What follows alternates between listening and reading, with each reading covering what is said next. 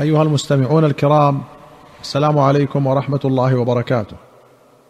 في باب فضائل الصحابة أخرج البخاري ومسلم عن أبي سعيد الخدري رضي الله عنه أن رسول الله صلى الله عليه وسلم جلس على المنبر فقال إن عبدا خيره الله بين أن يؤتيه من زهرة الدنيا ما شاء وبين ما عنده. فاختار ما عنده فبكى أبو بكر. وقال فديناك بآبائنا وأمهاتنا فعجبنا له وقال الناس انظروا إلى هذا الشيخ يخبر رسول الله صلى الله عليه وسلم عن عبد خيره الله بين أن يؤتيه من زهرة الدنيا وبين ما عنده وهو يقول فديناك بآبائنا وأمهاتنا فكان رسول الله صلى الله عليه وسلم هو المخير وكان أبو بكر هو أعلمنا به وقال رسول الله صلى الله عليه وسلم إن من أمن الناس. وفي رواية إن أمن الناس علي في صحبته وماله أبا بكر. ولو كنت متخذا خليلا من أمتي لاتخذت أبا بكر خليلا. إلا خلة الإسلام. لا يبقين في المسجد باب إلا سد إلا باب أبي بكر. وفي رواية خوخة مكان باب. وأخرج البخاري عن ابن عباس رضي الله عنهما قال خرج رسول الله صلى الله عليه وسلم في مرضه الذي مات فيه عاصما رأسه بخرقة فقعد على المنبر فحمد الله وأثنى عليه. ثم قال إنه ليس من الناس أحد أمن علي في نفسه وماله من أبي بكر بن أبي قحافة. ولو كنت متخذا من الناس خليلا لاتخذت أبا بكر خليلا ولكن أخي وصاحبي. وفي رواية ولكن خلة الإسلام أفضل. سدوا عني كل خوخة في هذا المسجد غير خوخة أبي بكر. الخوخة باب صغير يكون بين بيتين. وأخرج مسلم عن ابن مسعود قال قال النبي صلى الله عليه وسلم ألا إني أبرأ إلى كل خل من خله. ولو كنت متخذا من أهل الأرض خليلا لاتخذت أبا بكر خليلا. ولكنه أخي وصاحبي. وقد اتخذ الله عز وجل صاحبكم خليلا.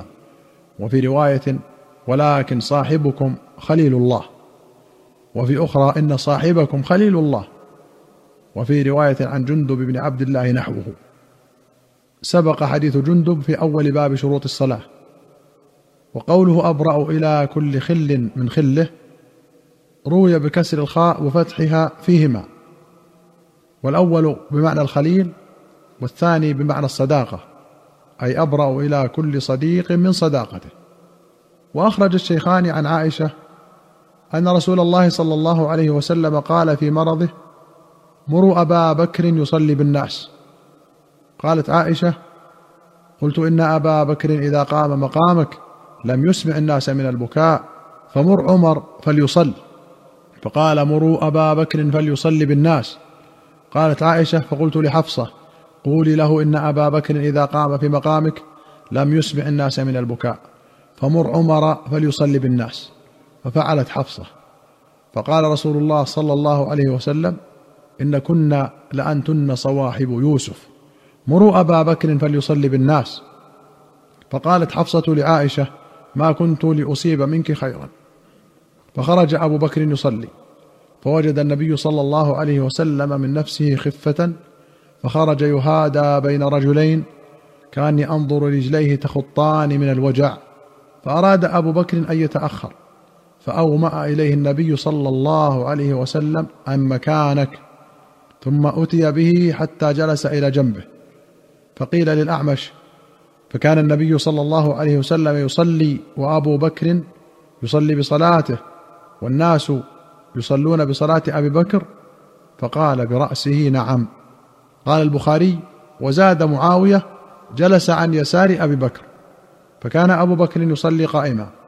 وكان رسول الله صلى الله عليه وسلم يصلي قاعدا يقتدي أبو بكر بصلاة رسول الله والناس بصلاة أبي بكر. وفي رواية قالت لما دخل رسول الله صلى الله عليه وسلم بيتي قال مروا أبا بكر فليصلي بالناس. فقلت يا رسول الله إن أبا بكر رجل رقيق إذا قرأ القرآن لا يملك دمعة فلو أمرت غير أبي بكر. قالت والله ما بي إلا كراهية أن يتشاءم الناس بأول من يقوم في مقام رسول الله صلى الله عليه وسلم. قالت فراجعته مرتين أو ثلاثا فقال ليصلي بالناس أبو بكر فإن كن صواحب يوسف. ولهما عن أبي موسى الأشعري رضي الله عنه قال مرض النبي صلى الله عليه وسلم فاشتد مرضه.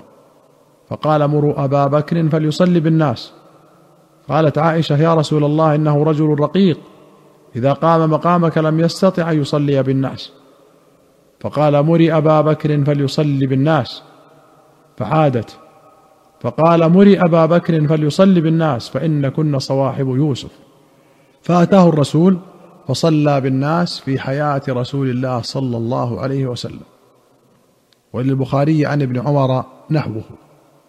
وأخرج الشيخان عن أنس رضي الله عنه قال لم يخرج رسول الله صلى الله عليه وسلم ثلاثا وأبو بكر يصلي بالناس. فأقيمت الصلاة فذهب أبو بكر يتقدم فقال رسول الله صلى الله عليه وسلم بالحجاب فرفعه. فلما وضح وجه النبي صلى الله عليه وسلم ما نظرنا منظرا كان أعجب إلينا من رسول الله صلى الله عليه وسلم حين وضح لنا. فأومأ بيده إلى أبي بكر أن يتقدم وأرخى الحجاب فلم نقدر عليه حتى مات. وفي رواية أن المسلمين بينما هم في صلاة الفجر من يوم الاثنين وأبو بكر يصلي بهم لم يفجأهم إلا رسول الله صلى الله عليه وسلم قد كشف ستر حجرة عائشة. قال أنس فنظر إلينا وهو قائم كأن وجهه ورقة مصحف ثم تبسم يضحك فهممنا أن نفتتن من الفرح برؤية النبي صلى الله عليه وسلم.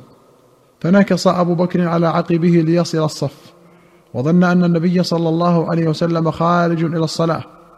فأشار إلينا النبي صلى الله عليه وسلم أن أتموا صلاتكم. وأرخى الستر فتوفي من يومه. وأخرج الشيخان عن عمرو بن العاص رضي الله عنه أن رسول الله صلى الله عليه وسلم بعثه على جيش ذات السلاسل. قال فأتيته فقلت أي الناس أحب إليك؟ قال عائشة. قلت من الرجال. قال أبوها. قلت ثم من؟ قال عمر. فعد رجالا فسكت مخافة أن يجعلني في آخرهم.